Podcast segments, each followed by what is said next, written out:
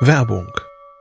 Was nervt extrem? Richtig, wenn Webseiten lange laden. Deswegen machst du deine Seiten schnell, indem du an den Web Vitals schraubst. Dabei schwer zu optimieren? Die Time to First Byte. Das hat Mitwald jetzt geändert. Im Managed Cloud Hosting des Agenturhosters bekommst du eine genaue Analyse deiner Time to First Byte. Du siehst erstmals, über welche Hebel du die KPI verbessern kannst. Teste jetzt 30 Tage kostenlos. Alle Infos unter www.mitwald.de/heise.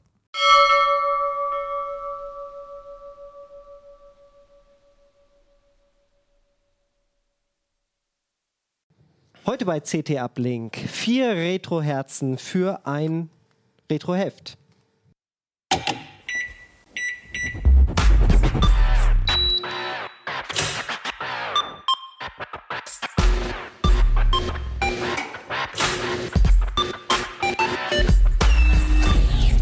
CT Uplink.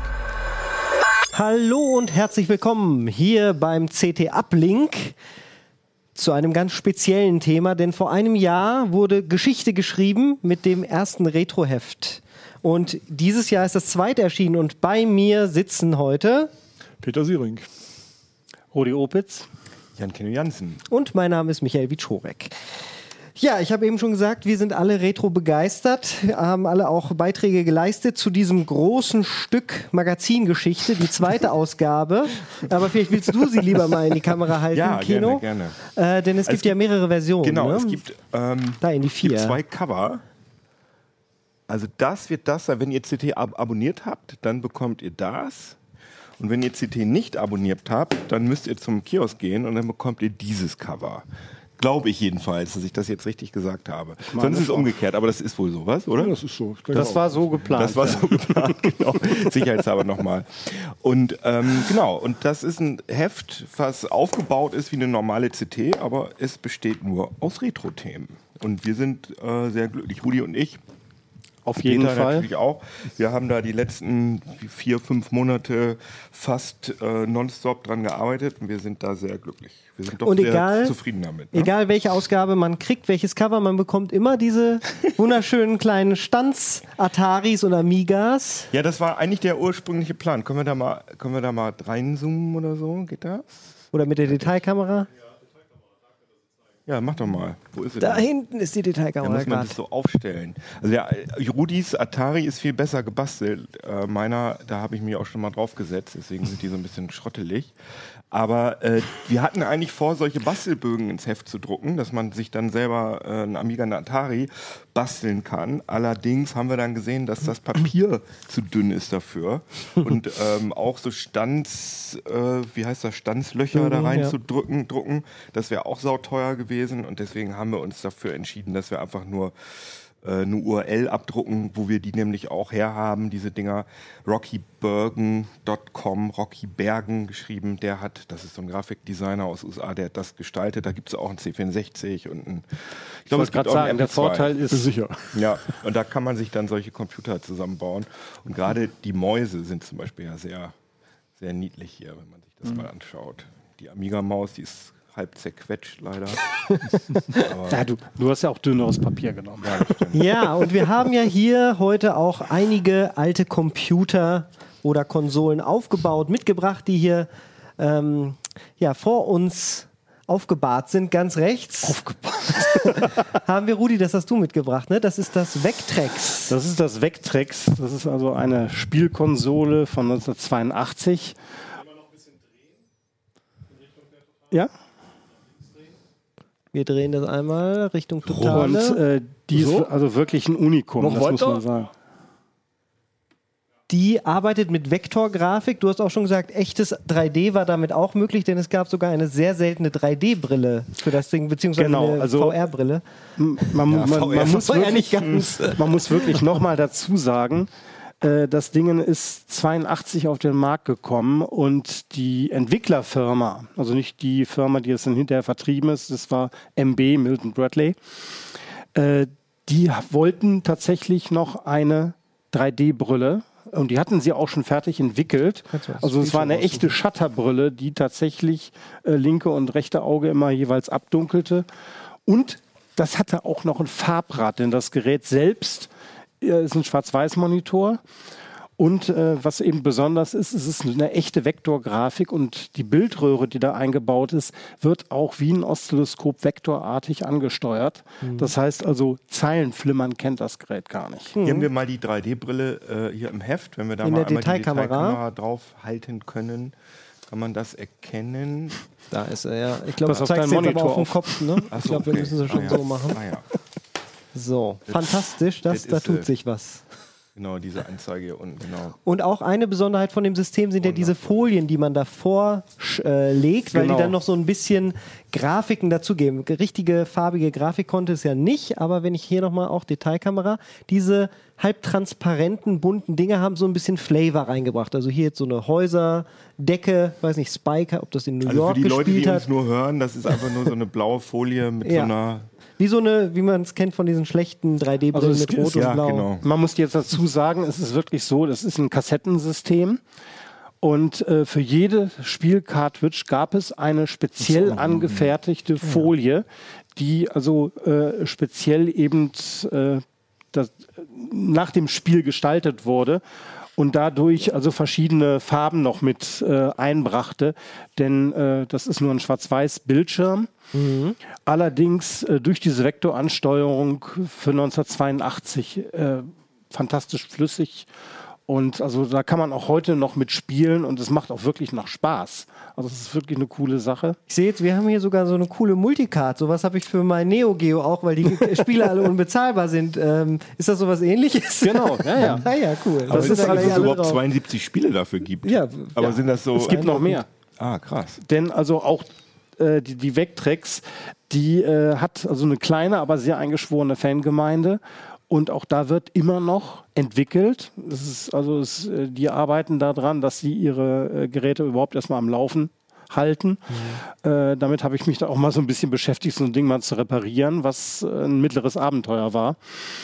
Äh, aber es werden auch noch Spiele für entwickelt. Und ich glaube, mittlerweile gibt es über 100 Spiele. Nicht Nicht schlecht. schlecht, ja. Ne? Aber alles weitere haben wir einen schönen Ist im Artikel Heft, zu. genau. Und sehr ausführlich, ne? Sechs Seiten habt ihr gemacht dazu. Das ist schon Ja, ja, weil äh, es ist auf der einen Seite erstmal die Beschreibung äh, von einem echten Freak, der wirklich ein ganz großer Fanboy dieses Geräts ist. Das ist unser äh, Kollege Peter Schmitz. Und äh, dann habe ich dann noch ein bisschen Reparaturanleitung hinten angehängt und ein bisschen dieses, das System an sich beschrieben, denn das ist auch schon was Besonderes. Also da sitzt zum Beispiel ein 6809 Prozessor drin. Den kennen wahrscheinlich nur wenige Eingeweihte. Sehr und schön. es war auch so ein, so ein Nachfolger äh, vom 6502, beziehungsweise vom 6800. Da ist der 6502 ja ein Ableger von und der 6809 war dann die Antwort von Motorola damals da drauf. Ja, ja. Äh, der äh, kann sogar ein bisschen 16-Bit, Multiplikation immerhin, und wurde aber ganz, ganz selten überhaupt nur in Homecomputern eingesetzt. Ich glaube, es war äh, nur äh, hier Dragon 3264, auch äh, einer der berühmten englischen Homecomputer. Äh, kennen wahrscheinlich auch nur noch wenige, aber die ihn kennen, die werden wissen. Die werden ihn zu schätzen War der wissen. einzige mit dem 6809. Und ansonsten ist der 6809 tatsächlich nur in Arcade-Maschinen eingesetzt Mhm. worden. Und deswegen haben sie den wahrscheinlich sich auch genommen. Und es ist an sich ein sehr, sehr simples System. Das Fantastische ist, dass das eben heute in der Hinsicht noch begeistern kann. Und die Technik ist wirklich, war damals äh, was komplett anderes, denn jeder andere Homecomputer, jede andere Spielkonsole, die man an den Fernseher anschloss, äh, die lief natürlich mit äh, ganz normal mit Zeilen. Und äh, hier hat man, also es ist ein ganz anderes Spielgefühl. Es ist wirklich, als ob man in einer Kneipe an so einer Arcade-Maschine spielt. Er lässt sich ja auch heute noch sehr portabel mitnehmen, direkt vor einem aufstellen und man hat direkt den Ja, Bildschirm äh, dabei. Die Controller können wir vielleicht nochmal zeigen, das fand ich auch spannend. Das ist ja immer eins der Herzstücken von so Oh ja. Konsolen. Kann ich den abziehen? Kannst du abziehen. Komm aber nicht hin. Nach Es vorne. hat, glaube ich, vier Feuerknöpfe. So hat man das früher genannt, ne? Feuerknöpfe. ich. Ja. Da kam auch noch Autofire her und sowas. Solche Begriffe. Da haben wir sie jetzt. Und das Besondere, ein analog Detailkamera, äh, Model, Kino. Ja, sehr schön. Genau. Hier ist das schöne Stück. Steuerkreuz ist, muss ich jetzt mal gucken, ist das acht oder vierfach? Äh, das ist achtfach. Oder analog? Achtfach? Das ist analog. Oder analog. ana- ah, analog. Ja. Sieh mal Das an. ist analog. Da kannst du richtig gut Asteroids mitspielen. Das ist ja eins der Prime-Spiele. das ist- das Ja, ist, äh, Asteroids wird nicht mit dem Sto- dem Stick gespielt. Also im, im, äh, im Vectrex-Jargon heißt das, spielt Mindstorm und äh, wenn man keine Cartridge einsteckt, äh, ist das das einzige Spiel, was direkt im ROM sitzt und äh, womit das Gerät automatisch startet. Und selbst das Spiel ist schon wirklich cool und äh, ich habe es gerade eben zum Testen nochmal ausprobiert. Über Level 2 komme ich einfach nicht weg. Das ist, das ist so heftig. Aber es macht ries wirklich riesen Spaß, mit dem Ding zu spielen. Das ist was ganz anderes als mit so Home-Computern oder einer Atari-Konsole oder so. Es, ist, es hat einen ganz eigenen Flair. Wenn euch das interessiert, äh, wie solche Spiele aussehen, schreibt das ruhig mal in die Kommentare, entweder auf Heise Online oder bei YouTube. Dann machen wir noch ein extra Video dazu, was noch alles auf unserer Maschine läuft. Aber den ja. Wunsch erfüllen wir euch nur, wenn ihr euch das euch auch wunsch, wünscht. 16-Bit hast du gesagt. Ja, Fast. Teile davon. Teile davon. Teile. Nein, aber dann äh, ist der es hat, ja. Äh, der hat zwei 8-Bit äh, Ah, okay. äh, Register und die konnte man zu einem 16-Bit-Register zusammenfassen und damit 16-Bit-Multiplikationen machen. Ansonsten hätte ich nämlich gesagt, passt es ja sehr gut. Äh, Die 16-Bit-Revolution haben wir hier ja getitelt mit Atari ST gegen Amiga. Die haben wir hier zu unserer Linken Genau. äh, äh, stehen. Die liefen heute schon, laufen jetzt gerade nicht Nee, nee, mehr, du- weil nachdem gerade Nee, der ja. Rauchschwade hier durchs Studio Nee, zog. der Atari, der Atari ST läuft. der läuft jetzt gerade, genau. Die Amigas, wir hatten drei nicht. Amigas hier. Keiner, keinen davon haben wir irgendwie zum Laufen gekriegt. Wollte heute laufen. Heute, nicht? Sonst fürs Heft äh, liefen die natürlich. Ähm, aber der Apple II von Peter, der ist gerade, äh, also es stieg so Rauch, schwarzer Rauch hier gerade hoch. Und es riecht hier auch noch ein bisschen unangenehm. Deswegen, Vielleicht hoffentlich erleben wir alle noch das dritte Retro-Heft. ja, deswegen rede ich auch so ein bisschen Quatsch gerade, weil es mir ein bisschen zu Kopf steigt, habe ich das Gefühl. Irgendwie stinkt das auch immer noch, Peter. Ja, Hast aber das- es ist kein Strom mehr drauf. Also es kann jetzt eine, es wird Okay. nur besser. Fenster sind ein bisschen Ich habe ja auch ein bisschen diesen schrecklichen Atari-Monitor im Verdacht. Der könnte es auch Das sein. ist ja oft so, ne? man hat sowas, das, das hat gerochen und man hat es ausgeschaltet und hinterher stellt man fest, es war ein ganz anderes Gerät, das noch den ganzen Ja, Abend gelaufen ja, ist. ja, also Klassiker. Aber sind dann alle, ist der Apple II auch 16-Bit? Nein, das ist ein 8-Bit-System. Das ist auch ein 8-Bit. Das ist ein 6502 Also haben wir drin. 8-Bit, 8-Bit und zweimal 16-Bit hier. Ja, der, der Apple II ist ja aus dem, äh, der kam Ende der 70er schon raus, ne? oder?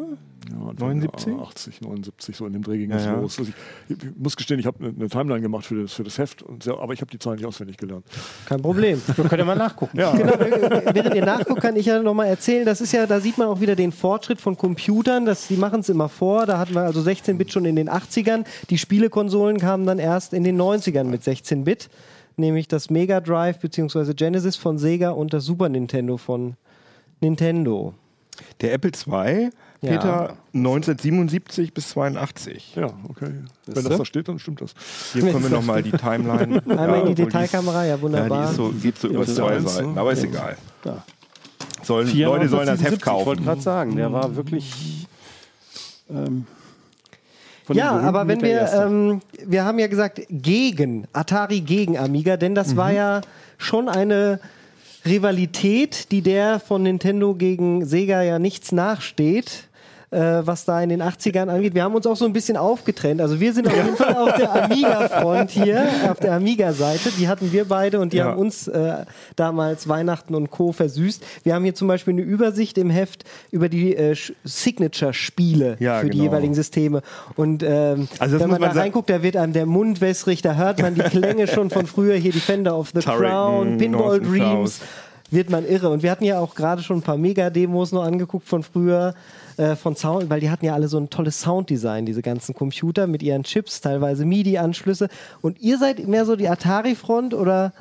Also wir Was haben ganz früher? kurz schon mal zu sagen, Atari und Amiga, die, die Strecken zu den, das ist also das Herzstück des Hefts, das sind, ich glaube, das sind über 50 Seiten, Ja. oder?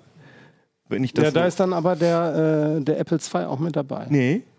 Oder äh, 40 auf jeden Fall. Wir haben auf jeden Fall sehr, sehr, sehr, sehr viele Seiten über ähm, Amiga und Atari und ähm, nee, das ist Seite 20. Geschichten drumherum Seite allen Dingen. 20 bis Seite 70. Aber ich meine, ein paar Anzeigen sind dazwischen, aber, aber das ist schon, schon dick. Ja, und äh, da gab es Rivalitäten. Obwohl, da gibt es ja unterschiedliche Auffassungen. Dass, äh, Da der gibt es Kollege unterschiedliche Stefan Auffassungen. Wischner sagt ja, es hat nie Rivalitäten gegeben, weil den Amiga fand die eh jeder scheiße. Nee, den fand jeder gut, da wo ich gewohnt habe.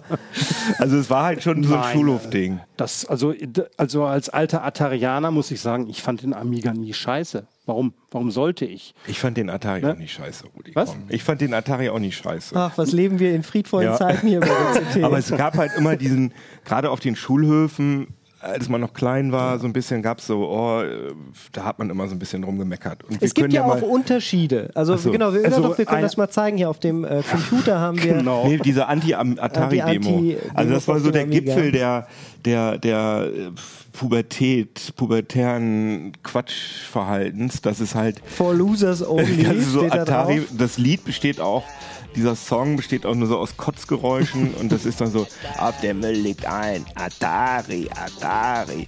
Und diese Demo gab es aber auch von Atari-Leuten für einen Amiga. Auf dem Müll Ja? ein Amiga. Gab's das? Ja, ja, das gab's auch. Ja, dann, hol, dann such sie mal raus. Ich glaube es nämlich nicht. Doch, war kannst, nicht du, so doch, kannst du gucken, kannst du gucken. Also da, ich Ja, meine, wo? das ist ja, ein- das ist ja nun äh, ein bisschen arg pubertär. Ne?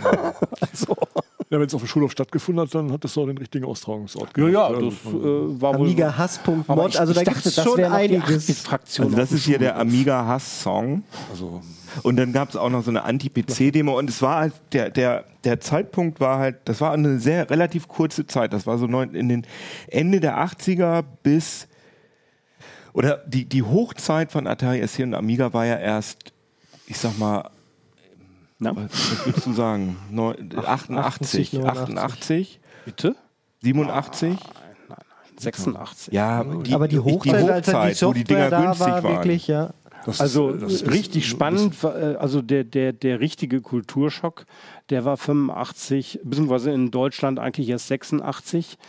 Und äh, da ging es wirklich los, denn man kannte eben die 8-Bit. Äh, Genau. Homecomputer, man kannte die ersten äh, IBM-PCs, äh, AT auch eben schon, aber äh, da gab es dann auch schon die ersten AT-Nachbauten, die man günstig kaufen konnte mit äh, eben einem Bernstein-Monitor und da konnte man dann Textverarbeitung drauf machen und DOS und das war es denn auch. Und äh, die 8-Bit-Leute, die mit ihren Homecomputern auch gespielt hatten und eben schon Farbe hatten, das an den Fernseher angeschlossen hatten, äh, die haben damit schon gespielt und gesagt, ja gut, IBM-PC ist halt zum Arbeiten.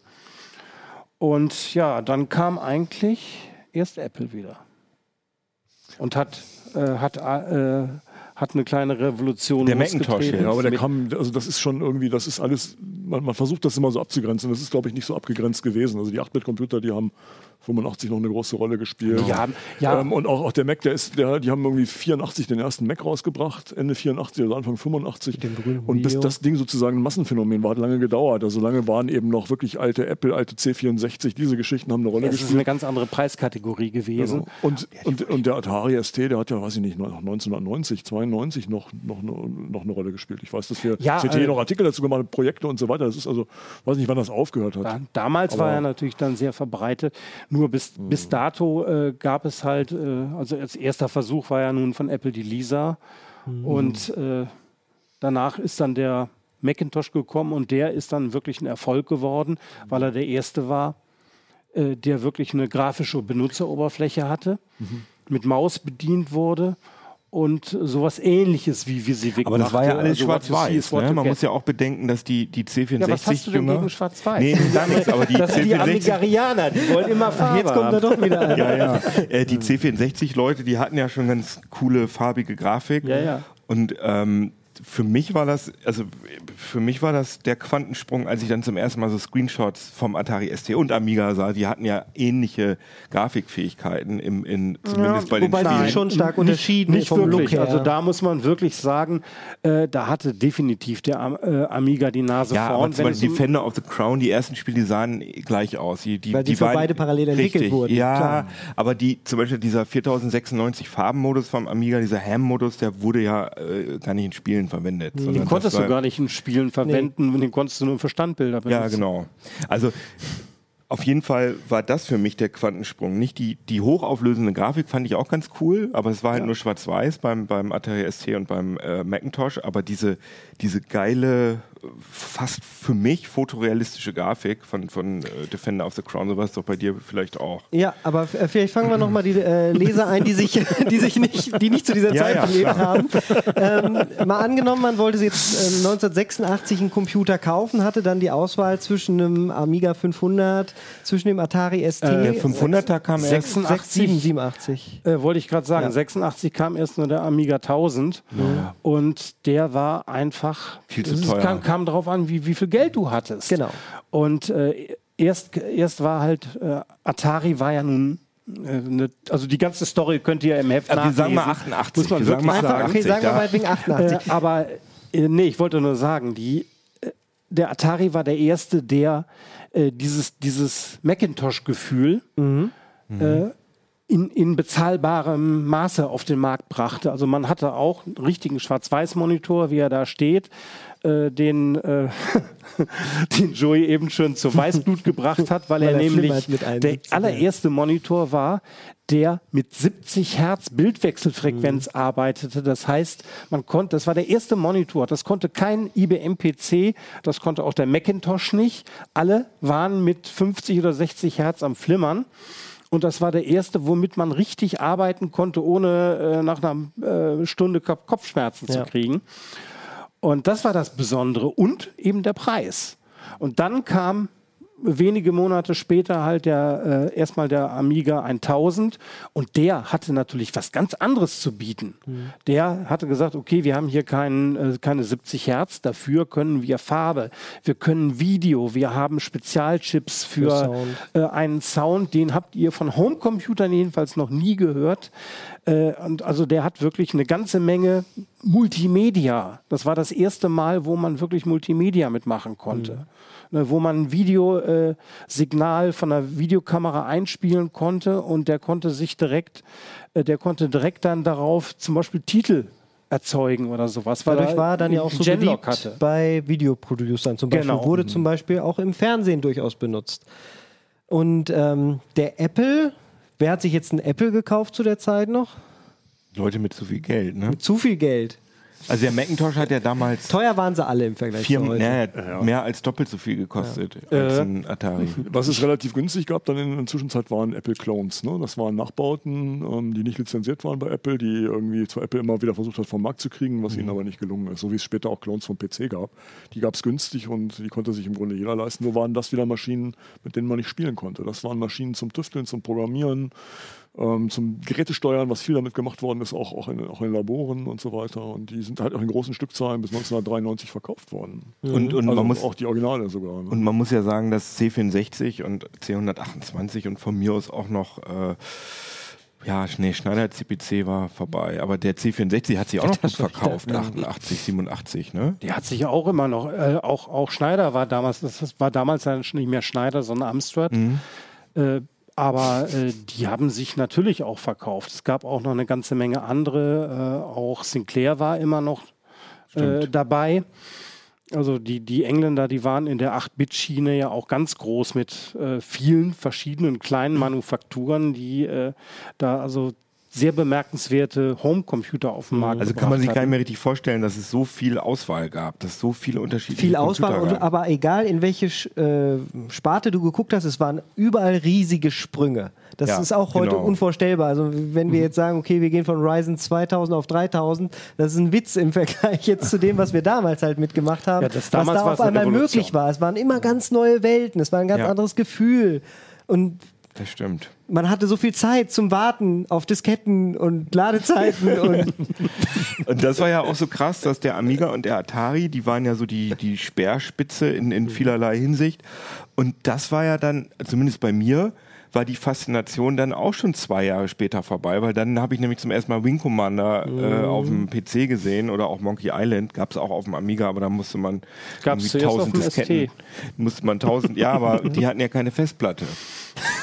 Was? Ja, es hatte niemand, für ein ST hatte damals fast niemand eine Festplatte. Wenigsten, Für ja. einen Amiga gab es auch Du hast doch keinen ST gehabt. Ich habe schnell eine Festplatte gehabt. Was ich mich gerade spontan frage, wie war das denn auf dem Atari mit dem Raubkopieren? Ich weiß, auf dem Amiga war das ein ganz großes Thema. Es gibt- gab fast nichts, wenn man hier mal kurz die, äh, das ist ja deine Privatsammlung hier. Aber nee, das sind alles, guck mal, das sind mit alles Originale. Alles mit X-Copy noch kurz vor der Sendung kopiert. Guck mal hier, können wir einmal die Detailkamera hier drauf Ja, halten? ich das kann sind mich da alles an Originale. Satz. Gab es das so äh, verbreitet in der Atari-Szene auch? Da äh, hatte ich keine Erfahrung. natürlich. Ja, gab es Aber auch. sicher. Wobei, also äh, sowohl beim Atari als auch beim Amiga gab es also sehr viele Leute, die. Oh, äh, äh, wirklich auch äh, selbst anfingen zu programmieren. Denn äh, für die Systeme gab es äh, erstmals eine richtige Auswahl verschiedener Programmiersprachen. Äh, es hatte einen sehr leistungsfähigen, damals einen sehr leistungsfähigen Prozessor, den 68000er von Motorola. Und der war wirklich was ganz anderes. Es, es war wirklich der acht, Schritt 8-Bit zu 16-Bit. Das war wie damals, äh, wo man noch so das alte Röhrenfernsehen kannte. Und dann kam plötzlich HD und, äh, äh, und äh, Full HD Displays. Da, da, da flimmerte nichts mehr. Dieser Die Sprung, Geometrie hat zum ersten Mal gestimmt von die allen Geometrie Bildern. hat gestimmt, genau. Und ungefähr so, äh, so war dieser Kulturschock, als plötzlich diese 16-Bitter mit modernen Betriebssystemen, das gehört auch dazu, äh, auf den Markt kamen. Und die ba- boten plötzlich ganz andere äh, Möglichkeiten an. Man konnte richtig endlich mal ernsthaft damit arbeiten. Man konnte da äh, Textverarbeitung machen, man konnte Desktop-Publishing machen, man konnte Cut machen. Und zwar ernsthaft.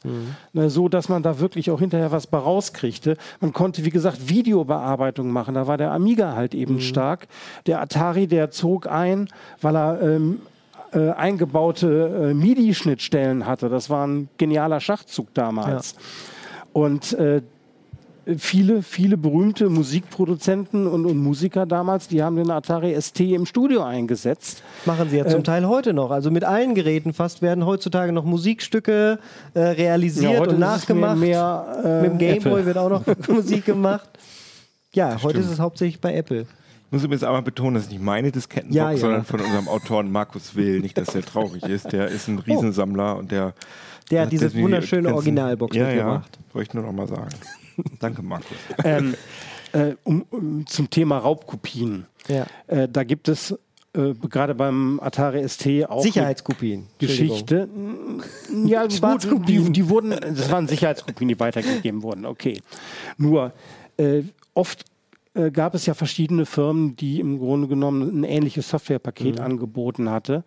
Und äh, bekannt ist eben die Geschichte äh, von GFA Basic. Sagt euch das was noch? Das war damals äh, eine Entwicklung von einem sehr, sehr leistungsfähigen Basic. Normalerweise kennt man Basic, dass man da irgendwie einen Spaghetti-Code programmiert und dann äh, 10, Print so und so, 20, ach nee, da muss man eine Zeile einbauen, da wird da 15, 17 und so äh, programmierte man dann irgendwie erstmal ein bisschen rum. Und äh, das GFA Basic war berühmt. Erstmal gab es keine Zeilennummern mehr. Zweitens zwang es zum strukturierten Programmieren. Also es war schon eher wie Pascal ungefähr. Und es war sauschnell. Man konnte da richtig was mitmachen. Es gab dann auch später einen Compiler dazu. Und kurze Zeit später kam dann noch ein konkurrierendes Basic, das nannte sich Omicron Basic. Dieses Basic war auch sauschnell, hatte zwar noch dann Zeilennummern, aber war ungefähr ähnlich leistungsfähig wie das GFA Basic. Nur das GFA Basic verbreitete sich viel schneller, weil es einfach auf Diskette kam. Die Diskette konnte man kopieren. Während das Omicron Basic, das kam erstmal auf einer Cartridge. Die konnte man nicht kopieren. Das war gleichzeitig ein schöner Kopierschutz. Und damals war das Omicron Basic auch relativ teuer.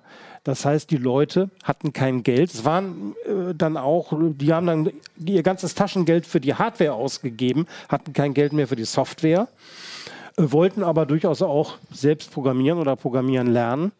Ja, dann haben sie halt das GFA Basic genommen, weil sie das von ihrem Schulfreund kriegten. Und da ist dann später erst Atari, hat da quasi eingegriffen, hat Omicron, hat das von Omicron lizenziert und hat das als Zugabe zu der Hardware mitgeliefert, beziehungsweise die, die früher schon Atari ST kaufen, die konnten das dann für ganz kleines Geld kaufen und zwar nur noch auf Diskette und kopierbar. Ah, ja. Das war der Trick dabei. Und das gilt auch für viele Spiele. Viele Spiele sind deswegen berühmt geworden, weil sie von Hand zu Hand gingen. Klar. So lief das. Ja, so lief das damals. Und äh, gut, die haben dann auch ein bisschen was davon verkauft, aber hätten sie alle die, die das gespielt hätten, hätten die alle äh, damals das Geld bezahlt, äh, dann wären die Firmen unglaublich reich geworden. Aber Sind sie zum Teil auch so, umgekehrt aber ja. hätten sie, gäbe es diese äh, Raubkopierszene nicht, hätte das niemals so eine weit große Verbreitung gefunden. Ja, das ist Ne? ja, Das ist also, das ist also so eine, so eine Schere, die auseinandergeht, beziehungsweise Und die Cracker-Szene, die Demo-Szene, das ist ja auch oft eine Sache, die verzahnt ist. Die war ja riesig groß beim Commodore schon mit dem 64er, beim Amiga. Das war allgemein, man konnte, das waren alles noch PC-Systeme, die waren offen. Da konnte man so vieles mitmachen. Wenn man Ja. das gerade mal vergleicht heute mit App Store und im Tablet und alles geschlossen, ich glaube, das war auch eine Meinung von Genau, dir. das war im Editorial, genau, dass Ähm, man alles. die du geblockt schreibst, das ist eine ganz andere Welt, in der wir heute leben, wenn man sie vergleicht mit solchen Sachen. Und auch PCs sind heute ja viel geschlossener. Bei Apple ist auch immer vieles abgeschlossen und man soll sich, wenn es geht, die Sachen halt aus dem App Store runterladen und Auch sie ermutigen einen vielleicht noch gerade so zum, Kopi äh, zum, Ja, ja, zum. Programmieren mit Metal, aber das Ne, ist, das ist aber nicht nur bei Apple, das ist bei Windows so, das ist ne? äh, bei den Mobilsystemen sowieso so. Ja. Und es Einzige war natürlich Ausnahme ist der eine Raspi. ganz andere Du hast heute Gemeinschaft. in Linux, das ist genauso offen wie damals die Computer, sage ich immer. Ja. Also, das ist, das also man stimmt. kann sich dafür auch entscheiden, ganz bewusst. Also man, muss, man ist nicht gezwungen, sich in so eine geschlossene Welt zu begeben. Ja, aber, aber du Es- hattest ja es zum Beispiel gibt bei heute alten Rechnern hattest du noch eine, eine äh, serielle Schnittstelle. Das heißt, du konntest dir irgendwelche Sachen basteln und da dran basteln. Das ist mit USB ja nicht mehr ganz so Ja, einfach. da ist ja Apple ja groß geworden mit und ist letztlich auch Prototyp für den PC gewesen. Ne? Der Mhm. Apple hat äh, acht Erweiterungsslots, ähm, Apple hat alles offengelegt.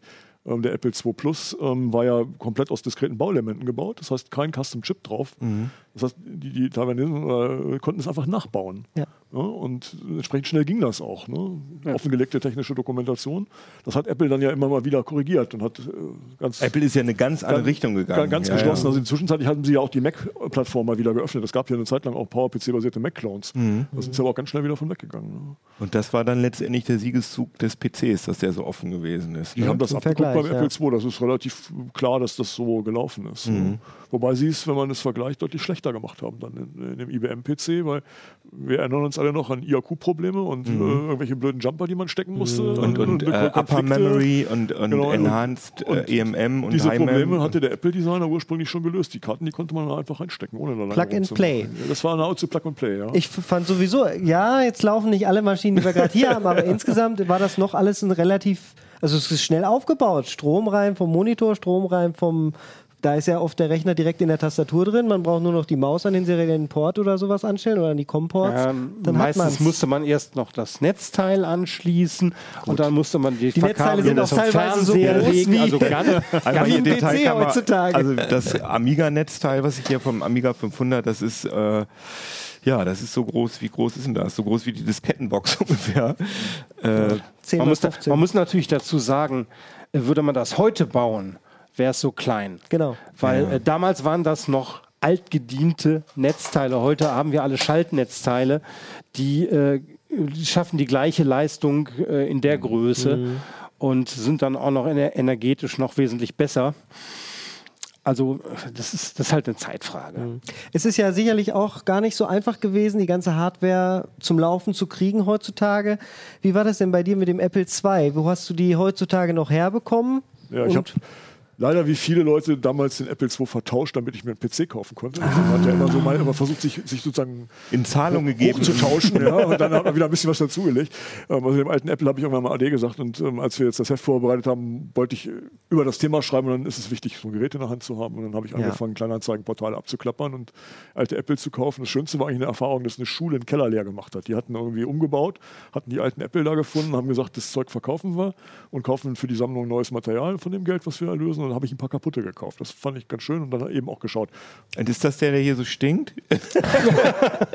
Ja, ist eine bekannte. Er hat eine ganze Schule ausgerottet. Ja, also, ist eine bekannte eine Schwäche, da sind Kondensatoren in den Netzteilen und die gehen irgendwann hoch und bei dem Gerät hatte ich äh, noch nicht geguckt, also die hatte die angeschaut, mal eine Sichtprüfung gemacht, war nichts zu sehen. Ah ja, man ist, wenn man, wenn man die lange in Betrieb nehmen will, schlau und dann tauscht man sie vorher aus. Ja.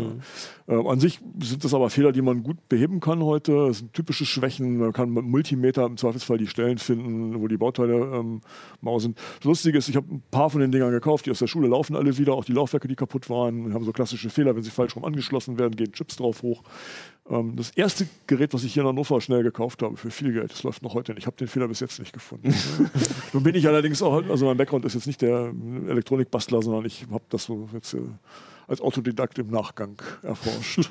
So geht es mir persönlich auch. Also ich mache ja viel mehr mit den Konsolen tatsächlich, aber das ist auch alles im Nachhinein alles äh, irgendwie reingemacht mit Modchips und Co. Was ich witzig fand, ist wirklich, wenn man da so bestimmte Chips in den Geräten findet, die kaputt sind. Also Apple hat dann ja angefangen, später auch irgendwie Custom-Chips einzubauen, dass man diese Dinger sehr schwer kriegt. Und ähm, also gerade in Floppy-Laufwerken sind spezielle Bausteine, die heute eigentlich kaum noch zu bekommen sind. Oder die so teuer gehandelt werden, dass es billiger ist, noch ein Laufwerk zu kaufen. das stimmt. Die Bausteine rauszunehmen oder, oder eben dann eben Komponenten zu tauschen. Ja, wir haben da ja auch ein ganz spannendes äh, kleines ist das Gerät, was du in deinem Ah ja, Apple genau. II eingesteckt hast. Da ist nämlich gar kein Floppy-Laufwerk mehr drin. Also Floppies, die Disketten, die man früher in solche Ja, das äh, ist, Sachen reingemacht. Das hier ist ein Emulator für Floppies. Genau. Vielleicht können wir das, genau, in der Detailkamera sieht man das jetzt einmal. Man sieht dadurch, dass wir den Apple jetzt ausgemacht haben, leider nicht, was er auf dem Display zeigt. Da ist eine SD-Karte drin, darauf kann man ähm, eins zu eins Abbilder von Apple-Disketten drauf ablegen und dann kann man per Knopfdruck ähm, wechseln zwischen verschiedenen, da passen dann hunderte von Disketten auf so eine SD-Karte. Das Tolle an dem Gerät ist, es hat ein Amerikaner entwickelt, ich glaube, es ist ein, so ein Freizeitprojekt gewesen, hat es inzwischen, bietet es als Produkt an. Es läuft auch am Mac, das kann man für den Apple II und für den Mac benutzen. Ähm, man muss die Firmware aktualisieren, das ist eine unterschiedliche Firmware da drauf und das ist recht komfortabel. Und das Schöne ist, man kann Daten, die man auf dem Apple II hat, auf die Weise auch nochmal auf dem PC retten. Weil das Diskettenformat, was der Apple II verwendet, das hat sich damals ähm, Steve Wozniak selber ausgedacht. Also das ist ganz technisch interessant, wie er das gelöst hat, aber dadurch kann man diese Disketten in kein anderes Laufwerk stecken und lesen. Ja. Und dann schließt du den Floppy-Emu und das Diskettenlaufwerk gleichzeitig Kann, ein. man kann die gleichzeitig an, das ist, verhält sich wie ein Floppy-Laufwerk, man kann die parallel, also der Controller kann immer zwei davon bedienen. Unter bestimmten Umständen kann man die auch in so einer Kette hintereinander legen. Da hat der Entwickler auch dran gearbeitet. Der, der hat also auch tolle Sachen noch entwickelt. Er hat unter anderem eine kleine Platine entworfen dafür, die man dazwischen steckt, die die Geräusche der alten Floppy-Laufwerke nachmacht. Die haben immer Nein. so markant geklappert, da hat er ein Relais für aufgenommen und so. Es ist, also es ist so liebevoll, ne? Also dass man, das ist nicht ganz billig leider, das Ding. Ähm, Und man muss das durch Was Zoll kostet das? kriegen. Ja, deutlich über 100 Euro habe ich in- insgesamt bezahlt, um das herzukriegen. Für Retro-Hardware. Es gibt wohl günstigere Versionen, aber es ist einfach eine, Retro für, für Apple.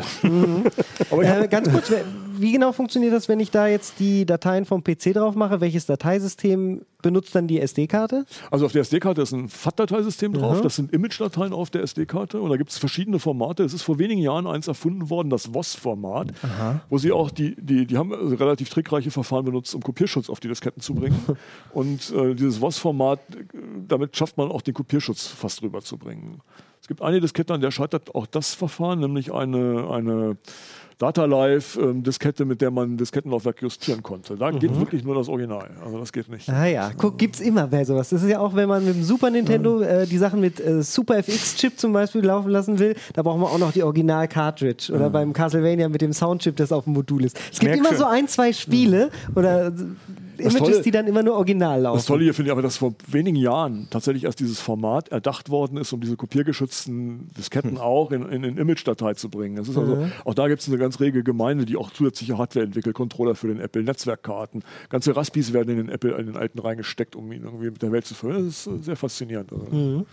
Auf wolltest du sagen? Nee, ich wollte nur sagen, dass du schon wieder zu deinen Konsolen Ja, Also, ja, nein, nein, nein, ich will, suche nur die Parallelen, um alle irgendwie einzusammeln, dass wir doch alle zusammen in dieser Retro-Szene sitzen. Ja, und das ist ja beim Amiga auch so, dass es da immer noch so eine Riesenszene gibt, die immer noch ähm, entweder die alten Spiele für die alten Computer herstellen. Zum Beispiel gibt es so einen Shooter, der heißt Reshoot oder Reshoot Air.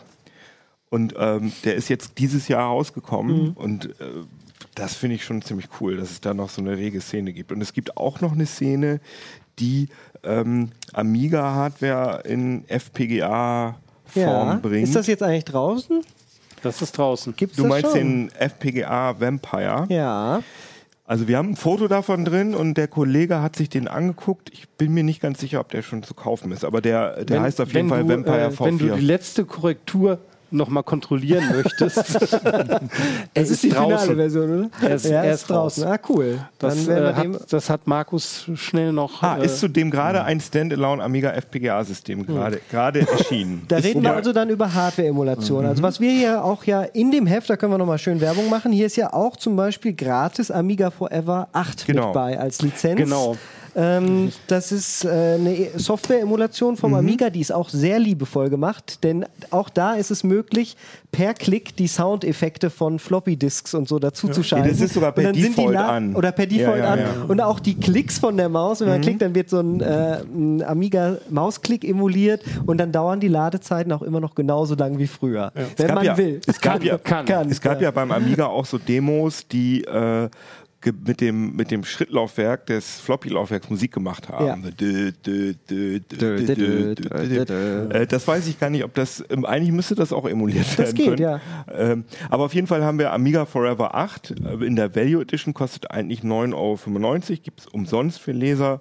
Äh, Ist so eine URL im Heft, da kann man dann, ähm, die, wenn man auf die URL geht, dann kann man einfach seine Mhm. Mailadresse angeben und dann kriegt man einen Key und kann das Ding runterladen. Man sollte dazu sagen, das ist ähm, einfach der Offenheit wegen, das ist ja ein aktives Projekt, das wird oft aktualisiert und es gibt alle ein, zwei Jahre meistens ein Update, was man dann per Upgrade auch noch mitlaufen kann. Also es ist auf jeden Fall nützlich, Cloanto diese heißt die, Lizenz die italienische. Firma Genau. und die hat uns das zur Verfügung gestellt, weil sie natürlich hofft, dass die Leute angefixt werden mit der 995-Version, vielleicht auf eine teurere umsteigen. Das Tolle daran ist, ähm, ich weiß gar nicht, wie das beim Atari ist, aber beim Amiga sind die ROMs, die man, also die, die Firmware sozusagen, die, die äh, das BIOS. BIOS, genau, äh, das heißt Kickstart beim Amiga. Mhm. Und das ist immer noch ähm, Copyright geschützt. Das Ja. heißt, das muss man, wenn man einen Amiga-Emulator benutzen will, muss man sich das auf irgendwelchen shady Seiten runterladen, illegal. Aber bei diesem Amiga Forever, äh, was da bei uns im Heft dabei ist, da sind zumindest die ROMs für Amiga 500 und Amiga 2000 Standardmäßig sind äh, also 1.2, Kickstart 1.2 und 1.3 sind dabei. Äh, für die, in den teureren Edition kann man dann auch noch Amiga 4000 und so die neueren Geschichten mit äh, äh, kriegen. Aber die sind auf jeden Fall dabei, das ist cool. Und wenn man dann Amiga Forever einmal startet, muss man, kann man aber per Doppelklick die vorinstallierte Software starten. Also die Workbench, also diese grafische Benutzeroberfläche, ein paar Spiele sind dabei. Das ist alles ziemlich cool. Die Emulation funktioniert insgesamt schon sehr gut. Auf jeden Allerdings Fall, ja. ist Amiga-Emulation nicht perfekt. Auch heutzutage immer noch nicht. Muss man auch dazu Ah, sagen. ich finde, da hat sich in den letzten Jahren aber echt viel getan. Also gerade weil die Rechner so leistungsfähig geworden sind, dass sie sozusagen ganz viel Power in, in eigentlich unwichtige Dinge stecken Mhm, Gerade die können. Sound-Emulation ist ja, Ja, also ja. eine wichtige Geschichte. Und was ich krass finde, was ich bei der Recherche zu dem Artikel gesehen habe, dass es den, es gibt jetzt einen Scripted Amiga Emulator, das ist im Browser lauffähig. Ich habe in deinem Artikel gesehen, gibt es für den Apple II auch, Mhm. aber bei dem Amiga, da ist natürlich noch mehr Power dahinter oder braucht man, und das läuft sogar, äh, das lief sogar auf meinem Android-Smartphone, also dass ich im HTML5, also im Browser in HTML5 eine Amiga-Emulation mache, die gut funktioniert. Naja. Auf der anderen cool. Seite, wenn du jetzt wirklich die, äh, die Leistungsfähigkeit der damaligen Maschinen, auch, auch der 16-Bit-Maschinen, man darf nicht vergessen, äh, die arbeiteten damals äh, mit äh, Taktfrequenzen von 8 Ja, oder ja. später in den 90er Jahren mit 16 äh, Megahertz. Äh, wie leistungsfähig ist heute alleine eben äh, äh, so ein, so ein Multicore-Prozessor, der in, in einem modernen Smartphone sitzt. Ja, sicher. Das, also das gerade ist- der Amiga hat halt so Zusatzprozessoren gehabt, die, die, man, die, die man halt, So, für die das- man ein bisschen Kraft genau. braucht, um die zu Äh, emulieren. und das ist halt eben beim, äh, beim Amiga das die besondere Schwierigkeit, Mhm. äh, wenn man Amiga emulieren will, weil der Amiga halt eben diese Spezialchips hat. Der Und Tat, das ist dann ja. so ein bisschen problematischer. Äh, ich wollte nur sagen, wir haben ja einige verschiedene äh, Rechner in äh, unserem Retroheft äh, äh, beschrieben. Mhm. Äh, du hast zum Beispiel auch eben einen Artikel gemacht über Emulatoren für einen äh, Apple II. von Apple II. Mhm. Genauso haben wir einen eigenen Artikel äh, für Amiga-Emulatoren, für Atari-Emulatoren natürlich. Wir haben sogar einen Emulator für den Vectrex. Also Ja, ja. auch den kann man, äh, äh, den kann man im, auf Ist das ein PC echter Emulator, Vectrex, oder ist das ein Simulator? Nein, der, der, es, es gibt da sogar mehrere. Es, es gibt einen Emulator, den man installieren muss und es gibt eine Version, die läuft sogar im Browser. Ah ja. Irgendwas brummt. Also das ist jetzt natürlich, das ist natürlich nicht so ganz. Vectrex brummt gerade. Ja, das ist, das ist so. Das wird äh, ja auch das mit ist so auch der, das, Das ist so normal. retro, weißt du? es lebt. Solange es brummt, lebt es ja. es lebt. Aber auf jeden Also, Fall kann man halt mit dem. Heft, also wenn man das Heft kauft, kann man einfach äh, diese Amiga Forever Geschichte installieren und dann Was, was ich spannend das finde, du hast es angesprochen eben, dass es eben äh, FPGA-basierte Emulatoren Mhm. gibt. Du hast jetzt ein Amiga-Gerät vorgestellt. Wir haben uns auch noch ein anderes angeguckt. Es gibt schon lange Mist. Das ist auch Genau. ein Ama Mister. ähm, ähm, Atari Mist, Amiga. Multiplattform FPGA. Ähm, dafür wird auch für alle möglichen anderen Plattformen. Ich hatte mir das auch für den Apple II angeschaut und da gibt es inzwischen sogar Emulat also Software auch für den 2E, für die Mist, um Ah ja. eben daraus wieder einen Apple-Computer zu machen. Das ist ganz witzig. ne? Eine SSD-Karte rein, Image geladen und Mhm. dann, ist, dann bootet plötzlich ein Apple II da drauf. Wobei das noch nicht so weit ist, dass man es wirklich benutzen kann. Also es kann nicht auf die Disketten schreiben oder so. Ja. Aber ich finde das auch eine schöne Hoffnung, wenn man sich überlegt, es ist immer schwieriger, so eine Maschine am Laufen zu halten. Man braucht diese Custom-Chips, um die Systeme in Gang zu kriegen. Dann ist womöglich diese FPGA-Emulation langfristig. Erklär doch mal kurz, was FPGA ist. Das haben wir jetzt einfach immer gesagt. es sind programmierbare Chips, denen man im. Grunde genommen ja, Beschreibungen der Hardware unterschiebt und die das dann ausführen, wenn man das ganz allgemein beschreibt. Und dadurch wäre es wohl möglich, mit solchen Chips vielleicht auch mal diese Custom-Chips, wenn man sie nicht mehr kaufen kann, zu ersetzen. Stimmt. Wäre, wäre ein Weg. Dass damit richtig viel möglich ist, zeigt ja auch die Firma Analog Interactive. Die machen das ja auch zum Beispiel wieder bei den Konsolen sehr erfolgreich. Da ist das äh, Mega Drive schon mit dem Mega SG, und Super Nintendo und das Super NT. Und jetzt gerade auch der ähm, Game Boy neuerweise. Ja, ne? Den Pocket haben sie für 2020 angekündigt. Und die funktionieren nahezu perfekt. Auch die Sound Emulation ist es dann ja nicht. Die Soundwiedergabe funktioniert da dann nahezu originalgetreu. Und ähm, man, also im Heft haben wir die FPGA Retro USB, AVS, Super NT und Mega SG Genau. ähm, getestet. Und die Auch schneiden dann sehr viel, Dinger, sehr viel ja. besser ab als zum Beispiel der PlayStation-Test, den Ja, ich gemacht habe, ja. von PlayStation Classic. Ich glaube, der ist davor, ne? Hier, träge Genau. Nostalgie. Das Ding äh, sch- ist, Ist Mist schlecht. im Ja, ja, Vergleich. finde ne? Das ist halt ganz normal. Das könntest du dir auch ein Raspi hinstellen und äh, da Emu-Station drauf machen. Ja, du hast ja vor allem bei der, du hast ja vor allem das Problem, dass die alten Dinger an, an Röhrenmonitoren dran hängen, die keine Latenz haben. Mhm. Und jetzt hast du ja einmal hast du ja sowieso schon die Latenz, die der LCD-Fernseher, den du im Wohnzimmer hast, äh, hat. Also weiß nicht, wie viel Frames das Kommt sind. immer drauf an, zwei, zwischen 20 und 70 haben die aktuellen Fernseher in der Regel. Millisekunden oder Frames? Millisekunden. Das sind meistens zwei, drei Frames. 70, ja. Ich habe auch Gibt schon welche auch. mit, ich habe schon welche Gibt's gemessen mehr, mit klar. über 100 Ja. natürlich. Und das kommt dahin äh, dazu und dann ha- ist das auch noch Software-Emulation. Das Mhm. heißt, das ist auch noch Latenz.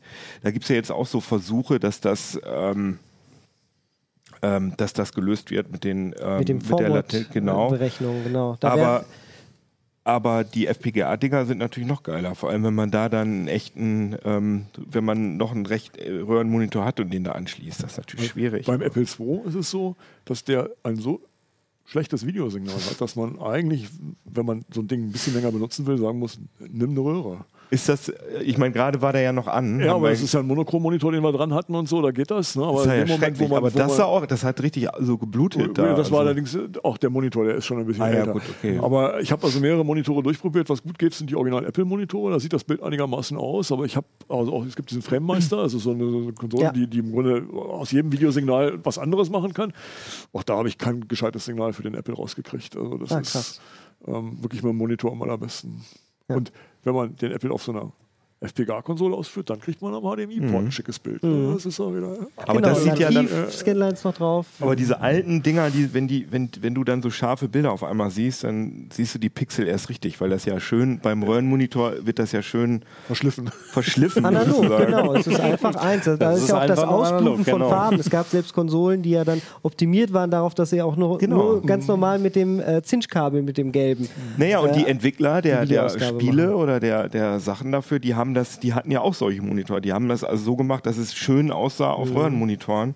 Und wenn du dir das jetzt heute auf so einem LCD anguckst, dann sieht es halt nicht mehr so aus, wie es Teilweise gemeint ist. geometrisch auch nicht korrekt, weil der Aspekt einfach nicht der gleiche ist. Ne? Denn da gab es keine Pixel bei der analogen Technik. Richtig, richtig. Also das äh, gibt es schon viel Sachen, die man beachten kann äh, und muss. Sollte.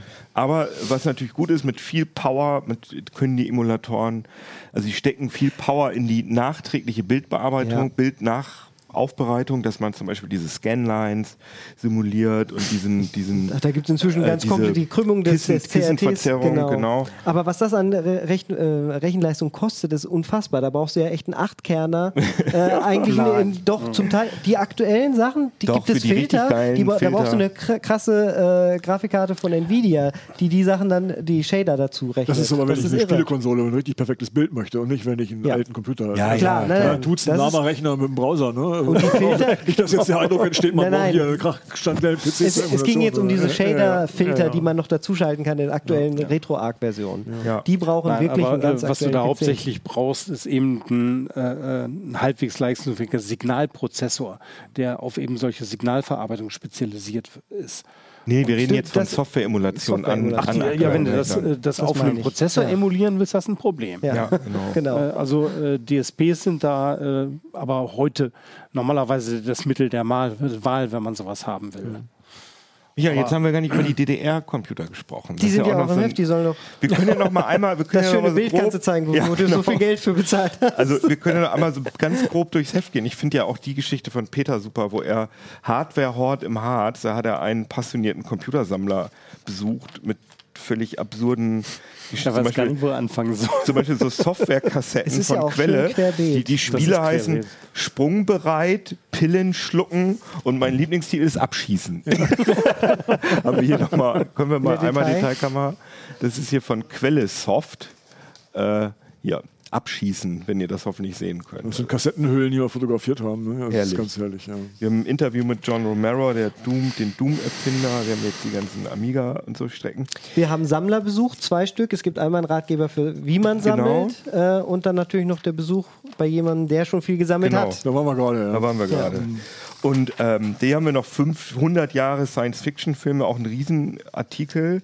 Sehr interessant. Wir haben 50 Jahre Internet. Wir haben die Geschichte der Textverarbeitung, auch super interessant. Und Andreas Stiller, der alte CT-Held, der hat ähm, sich die Bordcomputer der Apollo-Mondmission angeguckt. Äh, und da ein, ich, wie viele Seiten hat der? Zwölf oder so? Hat er sich also im Detail diesen Apollo Guidance Computer angeguckt. Ich verstehe den nicht, den Artikel, muss ich sagen. Oh. Deswegen steht da auch CT Hardcore dran. Aber ich glaube, der ist auf jeden Sehr Fall, der Anfang war sehr interessant. Und wir haben noch einen Schwerpunkt über Computer in der DDR. Ja, ist das hier ein Competition Hier Pro mit dem wunderschönen Foto vom Bundesarchiv, wenn ich das noch mal einmal zeigen darf. Ja. Das ist, ist jetzt nachbearbeitet, dass wir diese Computer eingefärbt haben. Für die Leute, die uns nur hören. Das ist ein Foto von der, von der Leipziger Delegation beim Festumzug zum Berliner 750-Jahr-Jubiläum im, im Jahr 1987. Und da ziehen so äh, junge Frauen auf so Bollerwagen Robotron-Computer hinter ihnen her. Wunderschön. Also wunderschönes Bild. Und witzig war, dass in der DDR eigentlich so eine ganz ähnliche Computerszene war wie im Westen, nur mit komplett anderen Geräten, von denen wir im Westen noch nie gehört haben. Ähm, relativ komplett anders. ja. Sie, war, sie waren selbst gebaut, ja. also das ist doch aber ein Competition Nee, Aber, die, aber hier. die Technik, Nee, das die stammte denn dann doch wieder das aus ist dem neu. Westen. Ne? Das Ja, es, gab, es gab wohl Nachbauten von, von Produkten aus dem Westen, aber die haben durchaus auch eigene Entwicklungen Ja, ja, gemacht. haben Also eigene ist Entwicklungen nicht irgendwie alles abgekupfert gewesen. also die Prozessoren Das, waren Wes ab, das Wesentliche war ab, aber abgekupfert. Also der, der, der, der, äh, der äh, populärste Rechner war wohl der KC85 Kleincomputer, weil die nicht Heimcomputer gesagt haben, weil sie irgendwann gemerkt haben, okay, Heimcomputer können wir nicht liefern, weil wir zu wenig Material haben. Deswegen nennen wir das einfach mal Kleincomputer, damit die Leute nicht denken, sie könnten das alle zu Hause haben. Und äh, der, der basierte auf dem, auf dem U880 und das war ein Nachbau des ähm, Z80. Ja, ja. der Axel ähm, Erich, den wir besucht haben, der hat auch von, von diesen DDR-Computern etliches da stehen gehabt. Und die sind, also ich habe mir... Habe ich sogar dieses Jahr noch äh, auf der Gamescom gesehen. Ich Hatten hab- so eine Ausstellung, da war der äh, K85 und der, der K85. letzte, der im Grunde genommen eher erst zum Mauerfall überhaupt auf den Markt kam und dann kaum noch verkauft wurde. Äh, der wird auch noch erwähnt, dass äh, ich, ich glaube, der heißt dann KC Kompakt oder so. Der ganz KC85, wir haben ja auch so eine, ähm, Äh, wir haben dazu natürlich auch eine Emulation, einen Emulationsartikel. Ich habe mir den KC85.3 angeguckt. Und ist, Entschuldigung, dass ich das sagen muss, aber der ist von 1987, dieser Rechner, oder der erste KC85. Ich weiß, vielleicht stimmt es nicht, aber so um den Dreh 87. Und ähm, der war technisch weit, weit hinter äh, Amiga und Atari. Ja, also das es hat hier? immer JKC eben. Der hast du auch nur genommen, weil er dann Und das- mit ja, der ja, genau. anfängt. Und also wenn man eine Taste drückt, dann dauert das wirklich ohne Scheiß ungefähr so fünf, sechs Sekunden, bis der Buchstabe dann auf dem Bildschirm auftaucht. gibt- Das es gibt Original aber- oder die ja? Emulation? auch im, auch im Original, echt. Das Ja, ja. Original. Das gibt aber äh, Begründung und da, da steht auch eine ganze Menge wirklich in den Artikeln drin. Denn äh, die hatten natürlich gern, wirklich Probleme. Du hast schon äh, beschrieben, dass sie eben Kleincomputer hießen und nicht Homecomputer, weil sie für jedes Home, also für, für jedes Heim gar nicht so einen Computer herstellen konnten. Die Kapazitäten fehlen. Und äh, bei vielen von diesen Heimcomputer, in Klammern Heimcomputer. Es gab später dann noch so einen Bastelcomputer, der sehr populär war, auch der U880 drin. Aber der sollte eigentlich auf 2,5 Megahertz laufen. Die hatten jetzt allerdings die ganzen Chips, die die anboten oder die äh, in großen Mengen verkauften, das waren alles Chips, die waren äh, nicht validiert, die waren nicht geprüft auf die Leistungsfähigkeit und dadurch hatten sie auch viel Ausschuss. Und den haben, der kam aber mit in den Verkauf. Und um zu verhindern, dass die einfach zu viel Rückläufe hatten und zu viel äh, äh, äh, wir wieder zurücknehmen mussten, haben sie ganz einfach gesagt, okay, dann takten wir das Ding eben nicht auf 2,5 Megahertz, sondern nur auf 1 Megahertz. Und dafür laufen dann auch die nicht ganz so guten Chips. Was ich auch total spannend finde, wir haben äh, ein Interview, also die ganze Strecke hat der René Meyer gemacht aus, aus Leipzig. Der ist ein richtiger Experte auf dem Gebiet, hat jetzt auch gerade ein kleines Buch rausgebracht über Computer in der DDR. Das ist kostenlos bei der Bundeszentrale für politische, nicht Landeszentrale für politische Bildung Sachsen, soweit ich weiß, zu haben. Äh, könnt ihr mal googeln, Computer in der DDR heißt es, glaube ich, oder so um den so ungefähr. Und äh, der hat auch ein Interview gemacht mit Werner Denstedt und Werner Domschke, das sind die Entwickler des KC85 und hat die gefragt, wo denn das Basic herkommt. Und dann haben die ganz klar und offen gesagt, ja, den, das haben wir in einer Zeitschrift gefunden und haben das dann benutzt. Haben wir ein bisschen angepasst. Also den Basic Inter hier, er hat gesagt, der Basic Interpreter wurde in einer Veröffentlichung einer Zeitschrift gefunden und an die aktuelle Anwendung angepasst und geringfügig weiterentwickelt. So Hab macht ich man's. ich habe nochmal gefragt, ob es womöglich die CT gewesen ist, weil das wäre natürlich total der Hammer, dass der, ein, dass der eingebaute Basic Interpreter in dem DDR-Computer aus der CT kam, aber er wusste leider die Zeitschrift nicht mehr. Haben wir mal einen Naja. Tiny zum Abtippen gehabt? Ich weiß es nicht. Das ist ja damals in dieser 8-Bit-Zeit auch der Schlüssel gewesen, das Basic. Darüber ist Microsoft groß geworden. Das ist deren Produkt gewesen. Ne? Apple hat es bei Microsoft gekauft, Commodore hat es bei Microsoft Ja, ja, gekauft. Alle stimmt. haben bei Microsoft eingekauft damals. Das ist Ja, ja. eigentlich äh, schon putzig. Also alles sehr, sehr interessant. Ja, ihr merkt schon, das ist auf jeden Fall Werbung fürs Heft diesmal. Ja, Das aber wir sind auch so stolz, muss ich auch sagen. Spaß und ich würde zum Abschluss gerne meine absolute Favoriten und deine ja auch, glaube glaub ich, Musik hier im Hintergrund Ah, ja. anmachen. Von der besten Amiga. Aber lass mich noch Demo. einmal Willst du auch den Werbung, ich Kalender wurde noch, angesprochen bevor wir vom Heise spielen? Shop. Bevor wir spielen. es gibt hier noch diesen, achso, mache ich hier auch in die Nochmal. Achso, okay. äh, wir haben den. Kalender, äh, den 2020er Ritsch und Renn. Das sind diese C die Cartoons, die es auch in der CT immer gibt. Vorne drin, das gibt es als Kalender. Kann man kaufen, kann man bestellen im Heise Shop. Ist ganz lustig. Und äh, diesen Kalender, den ich hier auf dem Tisch liegen habe, den verlosen wir auch an euch. Also wenn ihr den haben wollt, dann schickt uns eine Mail an uplink.ct.de und da könnt ihr uns natürlich auch hinschreiben, was wir Für hier alles für Fehler Mögliche. gemacht haben in der Sendung, was wir für Quatsch erzählt Was ihr haben. euch wünscht für kommende Sendungen, Sondersendungen. Und alles, was euch auf den Nägeln brennt, gerade was Retro und so weiter zu tun hat. So, und jetzt kommen wir zu der Demo für die äh, musikalische Untermalung. Denn wir verabschieden uns langsam. Die Red Sector Demo. Die Red Sector Demo vom Amiga. Die hatte echt geile Musik. Haben wir, haben wir die, Johannes? Hört man die? Gut. Dann verteile ich noch die Karten. Und dann spielen wir hier noch eine Runde Quartett. So, bitte sehr. Oh. Ah, ich Kino, habe du fängst an. Nein, nein, nein, nichts, nichts, nichts, nichts. Immer nur Okay. die oberste Karte. Ihr wisst doch, wie das gespielt wird. Also wir okay. haben hier äh, drauf Okay, Memory 4 Kilobyte. 32.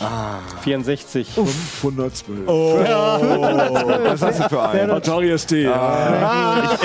Ich habe ich hab einen PET, den Commodore PET. Lag auch oben, ne?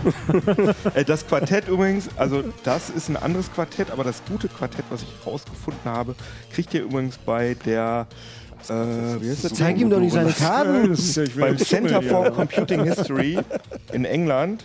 Kostet leider 18 Euro inklusive Versand, aber das ist richtig geil, das Quartett. Das macht richtig Laune. Mit allen. Ich wir den, Computern aus Für haben, Commodore-Fans. Nee, nee, das ist dieses Quartett, ich habe das andere leider Das ist zu Hause vergessen. Das sind dran, äh, ja. nur Commodore-Sachen oder ein paar Atari-Sachen, aber das äh, vom Center for, jetzt habe ich schon wieder vergessen, Computing irgendwas, das hat alle Heimcomputer aus den 80ern. Wir sollten mit dem Axel Erich, dem Sammler, den wir besucht haben, auch so ein Quartett machen. finde Ja, ich. finde ich gut. Ja, Ich glaube, hatte- der, also der konnte hatte- noch ein paar Kärtchen der, der dazu hätte packen. noch, noch ein paar Geräte da zum Obwohl, Einzuschneiden. Wie geil wäre das als, als äh, Beilage zum Heft gewesen? Zum Ausschneiden. Ja. Zur jetzt dritten Ausgabe dann. Äh, Speicher, 256 Kilobyte kann ich bieten. Nicht schlecht. 128. 2 Megabyte. Ich auch zwei Kilo. Megabyte. Was hast du denn für eine Dann Karre? kommt, kommt das in der Mitte Ich glaube, da kommen sie nicht gegen an. Ich habe Amiga, nee, ich habe einen CD32 gehabt. Äh, Ja, Ansonsten dann winken wir nochmal. Ja. Tschüss. Tschüss. Wie, jetzt hatte ich gerade Sound so. 10 hier mit dem Amiga 1200.